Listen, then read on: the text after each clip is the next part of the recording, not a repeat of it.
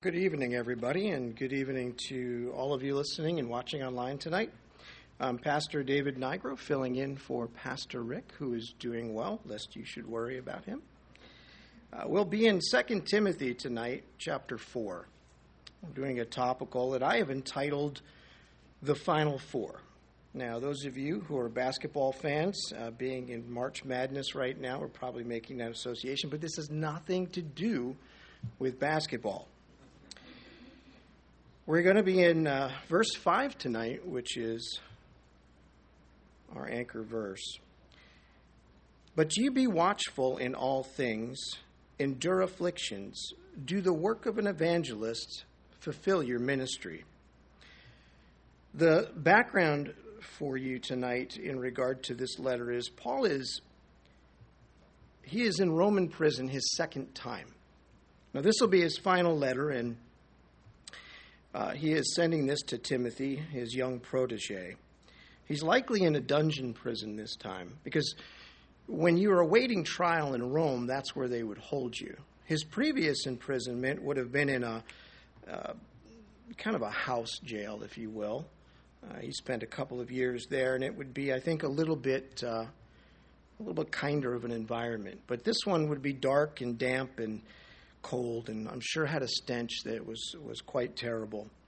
A little later in the chapter, Paul is going to ask Timothy to uh, quickly, if he can, bring him his cloak before winter approaches, no doubt because he understands that the conditions will worsen.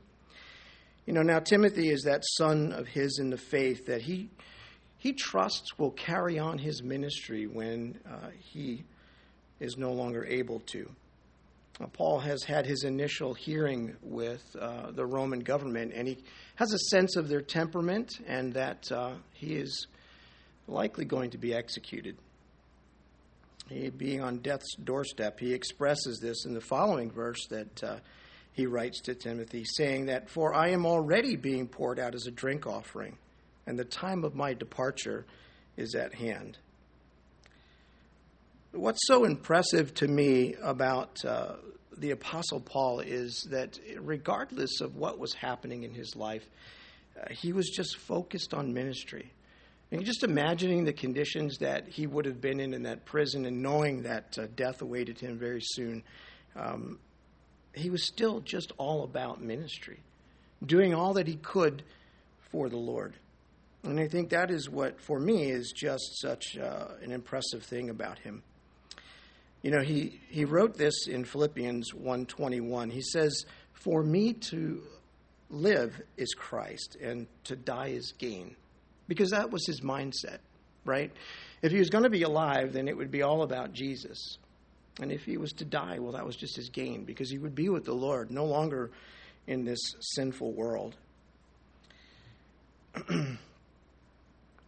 now, at the time of Paul's conversion, um, Jesus had told Ananias to, to go and get Paul to ready him for ministry. And, and, Ananias had a little bit of an issue with that. He thought, Well, Lord, do you have any idea who you're sending me to, to get here? This guy's been murdering those in the church. And so the Lord said to him, Go, for he is a chosen vessel of mine to bear my name before Gentiles, kings, and the children of Israel. For I will show him how many things he must suffer for my name's sake. So, you know, Paul, he understood that death would, would be his gain because he knew what he had in front of him as so long as he was to be alive. He would be suffering for Christ, and he was willing to do so. Now, knowing that his time is short, he sets about communicating in this letter to Timothy, and he, he wants to convey those things he feels are most important for this young pastor who he expects will carry on his ministry. Now, there's a serious threat to the church that's taking place at this time. And it's in the form of false teachers and false doctrines. It didn't take long for this to happen. And so Paul, he understands this, and he knows that when he is in prison now, these are going to take the opportunity to advance their heresies, knowing that Paul wasn't going to be able to come and challenge them. He wouldn't show up and, and confront them. And so they were emboldened by it, and Paul knew that. And he knew that uh, this was going to get worse. And so he's trying to warn Timothy here as he begins this letter reminding him uh, about his faith and his heritage, saying to him, you know, to stir up that gift of God which was uh, in him through the laying on of Paul's hands. And then he encourages him not to be ashamed of the gospel, but to share with him in the sufferings of the gospel uh, according to the power of God, and to hold fast the pattern of sound words which he had heard from Paul. He tells him to be strong in the grace that is in Jesus Christ and to remember the things that you have heard from me, committing these things to faithful men who would be able to teach others also and endure hardship as a good soldier of Jesus Christ. He then talks to him about approved and disapproved workers, telling him to charge those disapproved before the Lord not to strive about words to no profit, but to the ruin of the hearers, and for him to shun praying, uh, excuse me, profane and idle babblings, for they will increase to more ungodliness. He says their message will spread like cancer, naming Hymenaeus and Philetus as being of this sort, who have strayed, he says, concerning the faith, and is looking to overthrow some. Paul then writes to him about perilous times and perilous men which will come, and of the importance of being a man of God and of the Word of God. And then he charges him to preach the Word in season and out of season. He says to him, Convince, rebuke, exhort with all long suffering and teaching. And then we come to our verse tonight where he then says to him, But you be watchful in all things endure afflictions, do the work of an evangelist, and fulfill your ministry. So, watchful of all things. You know, as Christians, we're supposed to be attentive to the things that are going on around us, but with spiritual eyes. And what do I mean by that? Well, you know, we live in a physical universe, but there is a parallel, a physical, uh, excuse me, spiritual realm to the physical that, that is taking place. And we're supposed to be attentive to that understanding this relationship. Now, I wouldn't encourage you to hyper spiritualize things. You know, I, have seen people who they want to assign a, a spiritual Im- implication to you know the, every leaf that falls, and you know the kind of person they wake up at three thirty three in the morning and it's somehow spiritually related. Uh, that's not the case, and nor nor do I believe that's how we should behave. But we should recognize that those things that are going on around us have spiritual implications. The world around us is influenced in that way. Now, how do you know what I'm saying is true? Well, I mean, there's plenty of examples in the scripture. I'll give you just a couple. One is James, who is writing now in regard to praying for the sick, and this is in chapter 5, uh, verses 16 through 18. And he says this the effective, fervent prayer of a righteous man avails much. Elijah was a man with a like nature, and he prayed earnestly that it would not rain. And it did not rain on the land for three years and six months. And he prayed again, and the heaven gave rain, and the earth produced fruit. So, you know, prayer is a physical act that, that transcends the physical. And when we're praying, we are before the Lord. And the outcome of that is that there's an effect here in the physical universe that we are in. Those who come out on Sunday mornings to pray regularly, they know the power of prayer, having seen the testimony of so many prayers that have been answered by the Lord. And so you need to understand that, uh, that there is this relationship Likewise, there are things happening in the spiritual realm that have a, a direct impact on the physical world around us. So here's an example of that. Take the story of Job. Job chapter 1, 11 and 12. Satan is before the Lord and he's challenging God regarding Job. And he says, But now stretch out your hand and touch all that he has, and he will surely curse you to your face. And the Lord said to Satan, Behold, all that he has is in your power, only do not touch his person. Well, there's a, a series of heartbreaks that befalls Job overnight, really. He loses his family, he loses his servants and all his possessions, and he, he being a wealthy man, is reduced to nothing in, in an instant. And he does not curse God. And Satan then says to the Lord, Well, if you let me touch his, his physical frame, that will change things. And he gives him permission. And, and Job then suffers physically as well. Now, in all of that, Job never cursed God. And in the end, he says, Though he slay me, I will trust him. But did Job understand what was going on in the background? Did he have all of this at the time? I don't think he did. Yet it was taking place. And so we have this interconnection between the physical and the spiritual. We're supposed to be looking around us. We're triune beings made up of body, soul, and spirit. So you have both physical eyes and spiritual eyes. Those spiritual eyes, if you will, um, they are because you have been born again. Now, what do I mean by that? Well, let's look at what Paul says in 1 Corinthians chapter 2, 13 and 14. He says, These things we also speak, not in words which man's wisdom teaches, but which the Holy Spirit teaches, compa- comparing spiritual things with spiritual. But the natural man does not receive the things of the Spirit of God, for they are foolishness to him, nor can he know them, because they are spiritually discerned. So, because of that indwelling Holy Spirit that is within the believer, you have insight, you have spiritual eyes. And God has given that to us. And so, now, when Paul tells Timothy to be watchful, it's not with a bystander kind of an attitude. Have you ever been around an incident where people need to get involved, right? There's just there's a need. Somebody needs help. And you have those people who just stand there and they watch.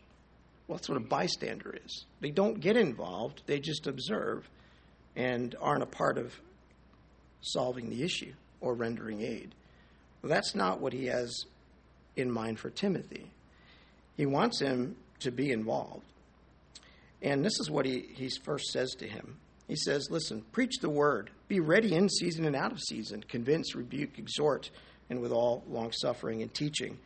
Because Timothy hears what's coming. And in the next uh, couple of verses here, 3 through 5, he says, For the time will come when they will not endure sound doctrine but according to their own desires, because they have itching ears, they will heap up for themselves teachers, and they will turn their ears away from the truth and be turned aside to fables. You know, when this ministry here at Calvary Chapel, Mechanicsville, started more than 20 years ago, I thought that we would just grow exponentially because the Word of God was being taught, the truth of God. And I knew how much I desired that, and I thought we would just be exploding. I have since changed my view. And it is because I believe we live in a day and age where very few will endure sound doctrine. I can tell you uh, over the years, many who have come and initially have, you know, endorsed what they were experiencing. Oh, I love the Bible studies, the teaching, it's wonderful. And within a, a, couple, three months, they disappear.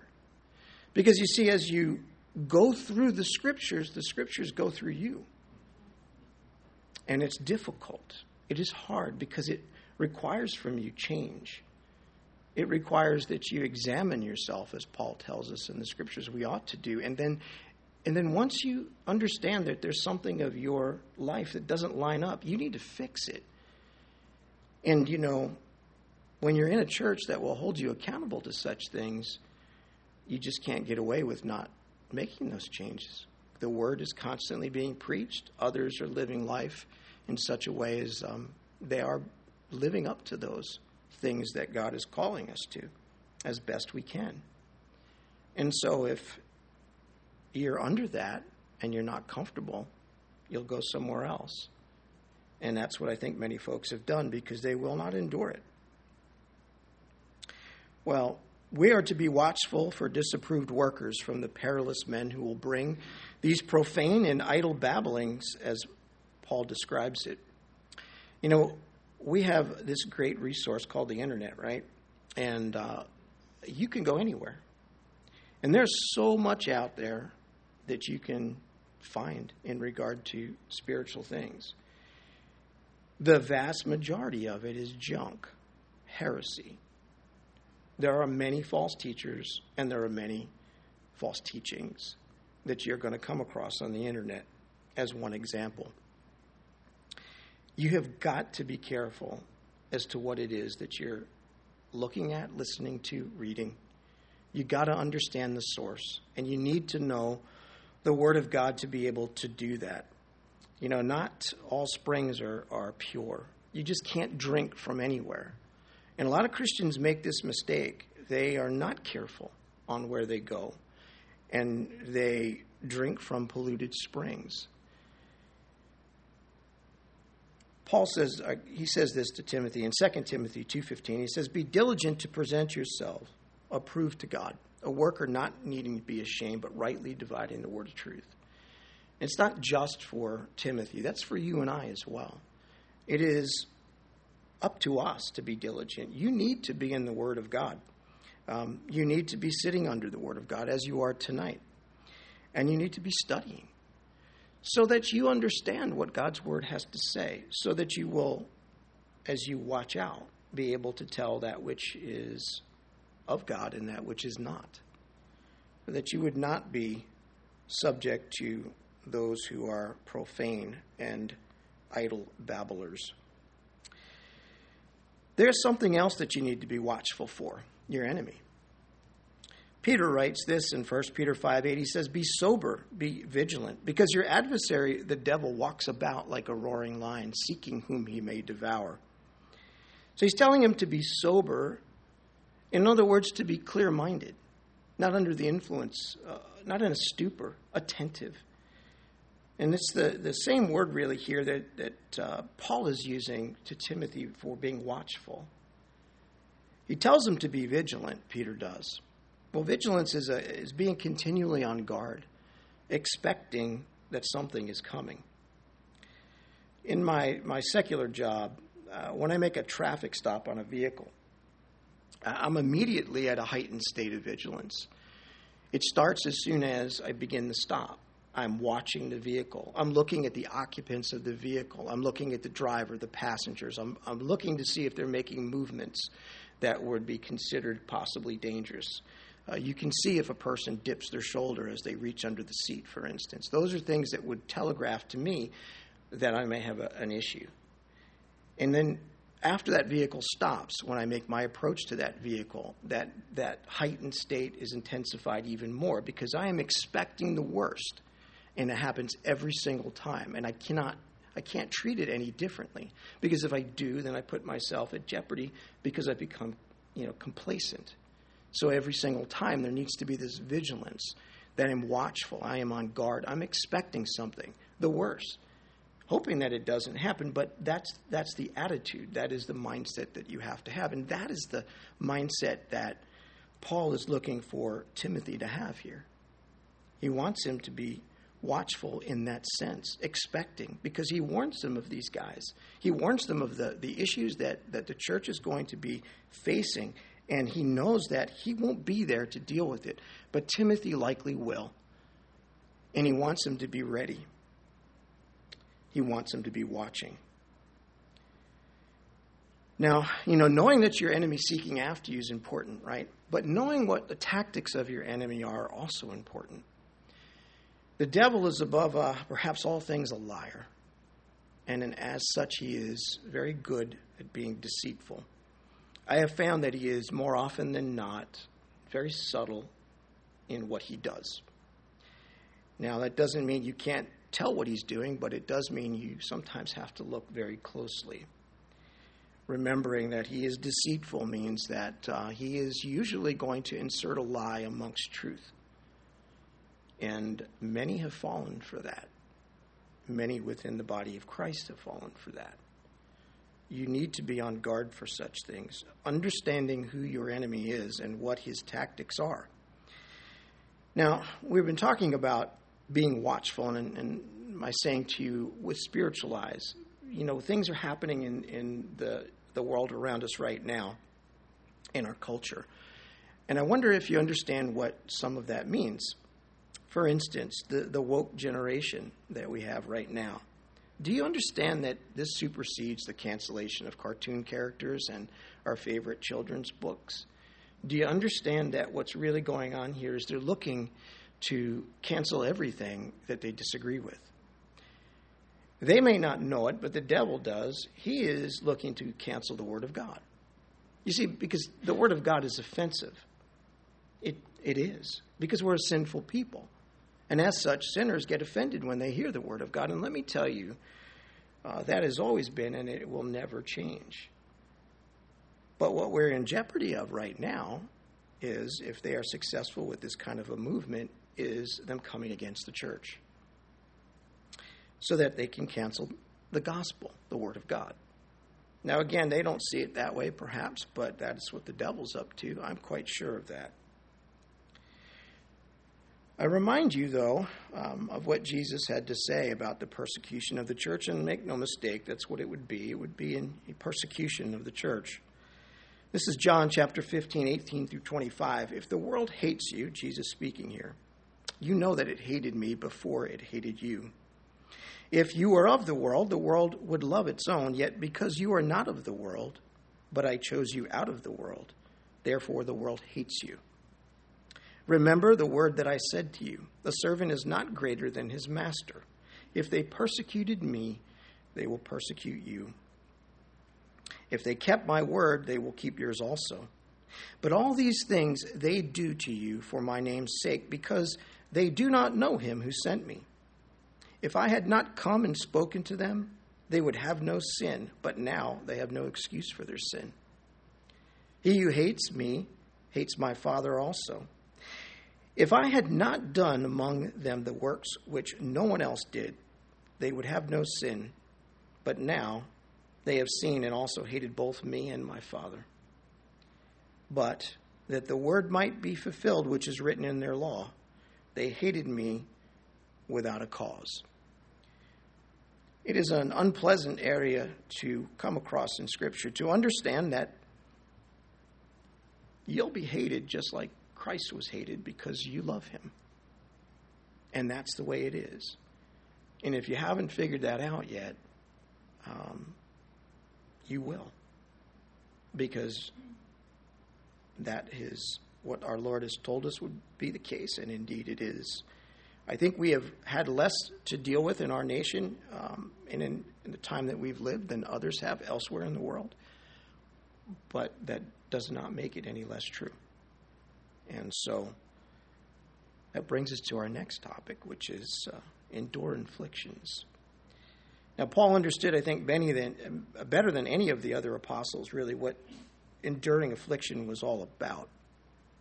And I want to just take a look at his track record of sufferings for a minute, recorded for us in 2 Corinthians 11 24 through 28.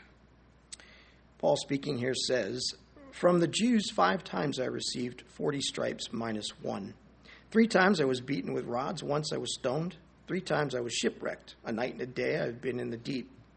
In journeys often, in perils of waters, in perils of robbers, and in perils of my own countrymen, in perils of the Gentiles, in perils in the city, in perils in the wilderness, in perils in the sea, in perils among false brethren, in weariness and toil in sleeplessness often, in hunger and thirst, in fastings often, in cold and nakedness, and besides the other things, what comes upon me daily, my deep concern for all the churches. Well, I don't think anybody else has quite a resume of suffering uh, amongst the disciples as Paul did. And you know, when you read something like that, you you try to just kind of look back and associate. Is there like anything in my life that has even come remotely near any of that? And so I did that, right? So I'm going to share some of that with you. Uh, not that I came anywhere near it, but uh, here's what I came up with. When I was, I was, a kid, my dad he used to use a, a, leather belt to administer, you know, discipline. And he did that in the seat of the pants. So don't, you know, don't get me wrong. It wasn't across my back or elsewhere, but I can tell you this: it was many more than five times. I don't know how many stripes because generally what happened was in the middle of his counting, he would interrupt himself so that he could reprimand me, lose count, start over. So that's about as close as being whipped. Um, I, I was never beaten with a rod, but I did have one of my sisters break a broomstick across my back during an argument. And I won't tell you how it ended, I'll just tell you I won. All right. Uh, the closest I can come to being shipwrecked uh, was in a canoe in a lake at night with some friends, and it was in late November and it was very cold. And one of the friends that I had, or so called friends, decided tipping the canoe was a good idea, uh, putting us all in the water. And uh, thankfully, there was a fire on the beach. And uh, also, thankfully, there were no vipers in the fire. All right. Lastly, is this. So, as a young man growing up in Jersey, uh, I have been in peril of my countrymen more times than I can possibly count. Um, I know what it means to run from a mob. And uh, many times. But by God's grace, I was faster and more elusive, or perhaps I was just more motivated. But they never caught me, and so I'm thankful for that. And of course, all that being humorous, uh, you know, as unpleasant as any of those things were, none of them, none of them were anything of the sufferings that Paul went through, and none of them were for the Lord. And so, you know, I, I recognize in my own life that I just have not had to suffer like this man did. And I don't know that there'll come a time when I will have to or not. You don't know what the future can hold, but I listen to what he is saying here to Timothy, and I think here's a guy who knows what he's talking about. And he lived his life in such a way that, um, in spite of all of that, uh, all that suffering, he endured it. And so when he says it, when he and he says it quite casually, right? He just says, "Endure affliction," and he moves on. Well, it wasn't that it was so matter of fact, it was that to him it was just, these were just obstacles that needed to be overcome for ministry. And, uh, and he was committed to the Lord to carry that ministry out as we are supposed to be.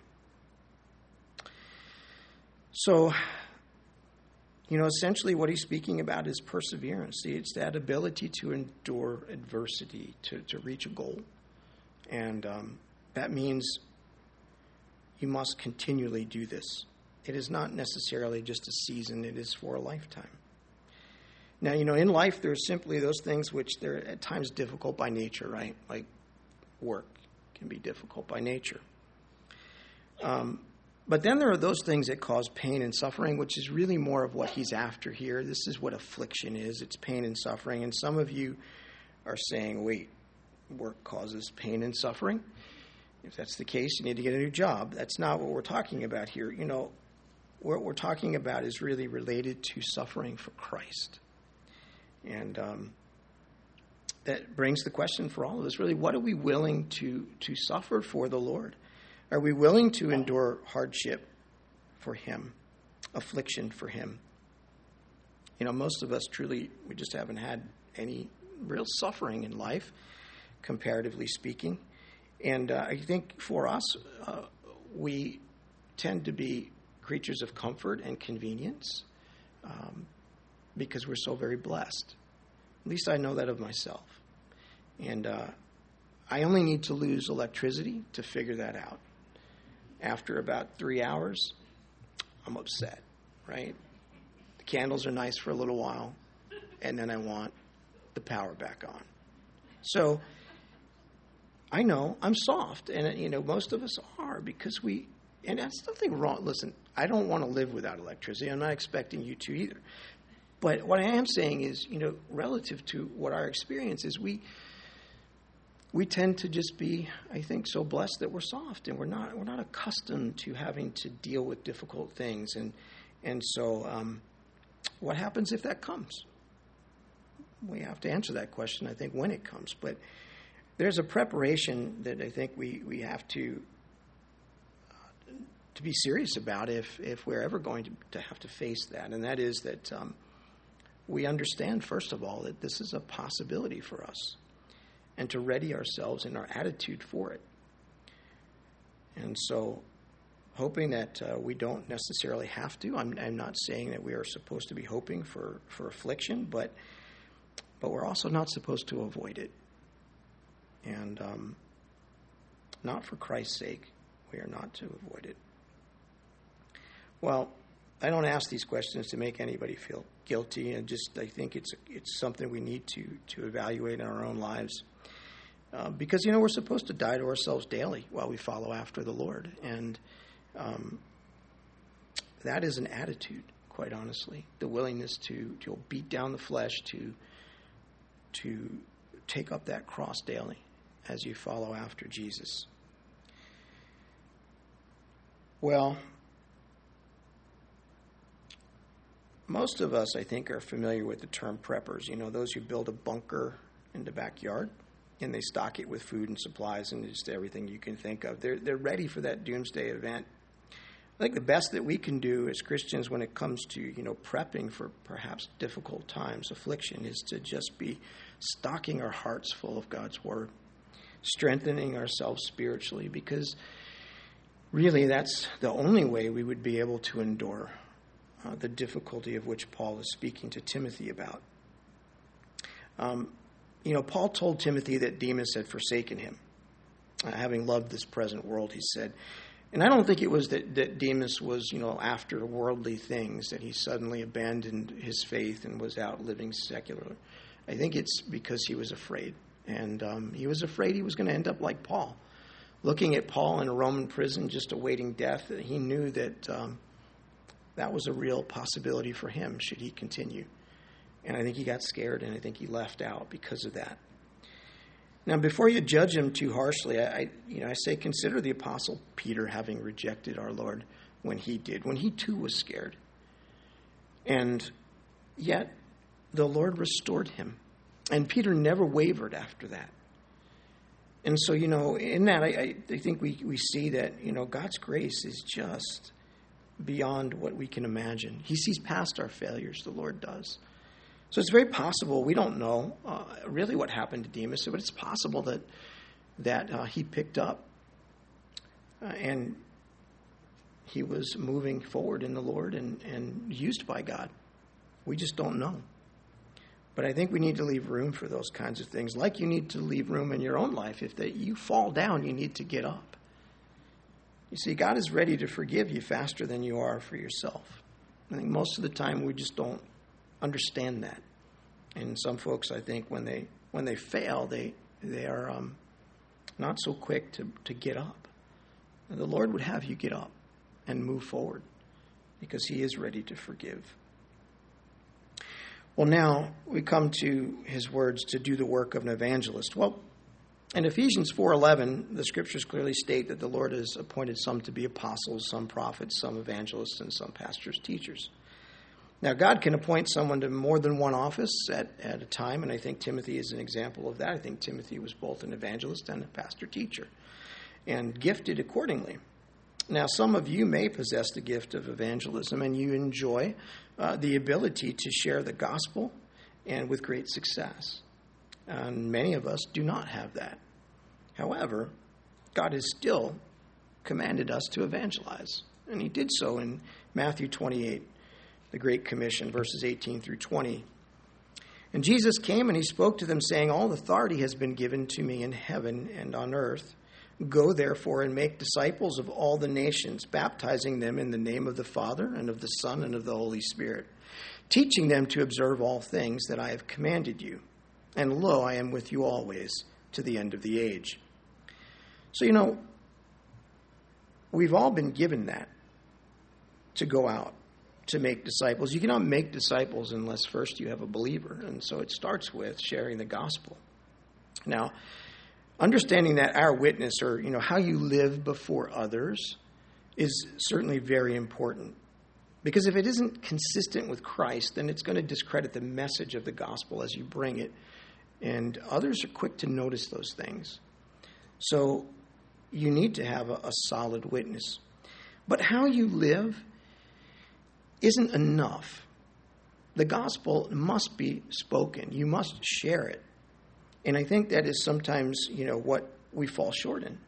We may be living right, but we're not so quick to share our faith. And um, that's where I think so many of us need to be bold and, and look for opportunities that God gives to us to share our faith. I think a lot of people, you know, they, they do share they share it um, when it's made easy for them, but they don't necessarily when it isn't um, quite so easy. You know, if you have somebody come up to you and just ask you about your faith, it makes it pretty easy, right? I can just go ahead and explain. But, uh, you know, to take the opportunity sometimes is, is tough. You, you know, you just don't know. And um, you're a little afraid, perhaps, because maybe you think that you're going to ha- have to answer a lot of hard questions, right? That the scriptures that, that uh, you hope you can remember, um, that they come to you and and being fearful of that, you know, you don't want to necessarily share your faith because you feel like you might have to answer questions that you can't. And you know that that shouldn't stop you because really, you know, God will give you what you need, is what it comes down to. If He's given you the opportunity to share the gospel, He's going to give to you what you need in the moment, and you just need to trust Him for that. If He puts you in that situation, you are uniquely in that place right then and there. And there's your, your chance now to be used. And uh, letting Him use you in that way is a wonderful thing. Now, you know, you're not only supposed to evangelize, but to disciple. As I mentioned earlier, you know, you got to have a believer before you can disciple them. But it's not enough to just get somebody to Christ. You, have got to get them to a place where they're going to uh, be able to be discipled. And you may not be the person to do that, but if you do lead somebody to Christ, help them find a solid church that they can plug into. And uh, it's important because otherwise the enemy will come in really quickly to undo, if he can, what's been done in that person's life. And I have seen that more than once. So take that opportunity if you can to um, to help them. I had a friend years ago who I did lead to Christ, and and uh, you know, I would have loved for him to come here, but that, that wasn't uh, in in uh, his mind to do that. But uh, he did get to a church, and I encouraged him to get involved, and he did. He did get plugged in, and um, he did grow because I, I, worked with him for some years after that, and I saw it, and it um, it was great, a wonderful thing to see. But it's a necessary thing, discipleship. Now, you know, when most people think of evangelism, I think they think of you know Billy Graham, right? Who can't uh, think of him immediately when you talk about evangelism. But him preaching to thousands is not the picture for us, really, because you know that is not typical. Usually, it's it's one on one, and what I have found is it's it's usually with somebody that you've had a chance to build a relationship with, and um, you know you could find somebody who God puts in front of you that you've never met, and you have a chance to give them the gospel that does happen. But more often than not, it, it happens because of a relationship that you've you've built with someone, and you need to understand that um, you know living in a in a bubble in a compound kind of mentality will keep you from having relationships with other people who are not believers, who you'd have a chance to uh, perhaps share the gospel with and lead them to Christ. Um, in my life, what I have learned to do is, um, you know, just love people and understand who they are. I don't uh, I don't go out and you know pal around with people doing things I would not uh, you know otherwise do, but I still have relationships with people who are unbelievers, and I do care about them, and I think they care about me, and it has allowed me in my life to minister to them at different points. Sometimes when they go through a difficult circumstance, I've had them come to me and because they understand what my faith is, at least from a distance, and they will come and they'll ask questions. And uh, I have had that that opportunity to lead somebody to Christ because of that. And so I give you I give you those examples, which uh, perhaps would be useful to you because I didn't know these things until they happened, and I saw what God was doing. So. Um, really it's it's I think up to you to just look for it. Look to see what God will do. Be prepared, share your faith, maybe just, you know, understand you witness for Christ and what he did in your life. If nothing else comes to you. And many times that is enough. Well, I'll read to you this from Romans and then we'll move on from this uh, section here. This is uh, chapter 10, 14, and 15. Paul writes, How then shall they call on him in whom they have not believed? And how shall they believe in him of whom they have not heard? And how shall they hear without a preacher? And how shall they preach unless they are sent? As it is written, How beautiful are the feet of those who preach the gospel of peace and who bring glad tidings of good things. You know, and lastly, I'll just say this. You know, you may not get the fruit uh, in bringing somebody to Christ that you've witnessed to, but you certainly can plant seeds. You know, we understand that um, sometimes, you know, one plants and another waters, but God gives the increase. So don't uh, underestimate what God can do through you uh, when it comes to sharing your faith. Well, last part of this is to fulfill your ministry. Now, I don't know if you understand this, but every Christian is called to ministry. And just because you're sitting in the pew right now does not mean that you're not called to ministry. Every single Christian is. And now, you know, there are those who are called to, to ministry full time, right? That's how they're paid, that's how they make their living, if you will. Um, we know that is the case in pastors uh, across the nation are examples of that, as well as those who are called perhaps to the mission field and uh, are in other countries. But uh, they are just one fraction of what ministry is all about. And uh, really, uh, ministry is going to happen primarily through the body of Christ. Now, we read just one verse, I think, a little earlier from Ephesians 4:11. I'll read the, the verse accompanying it also, which is verse 12. I'll read them both. And he himself gave some to be apostles, some prophets, some evangelists, some pastors and teachers, for the equipping of the saints and for the work of the ministry, for the edifying of the body of Christ. So, keying in there on that second verse, right? For the equipping of the saints for the work of the ministry. So God has given to the church these things.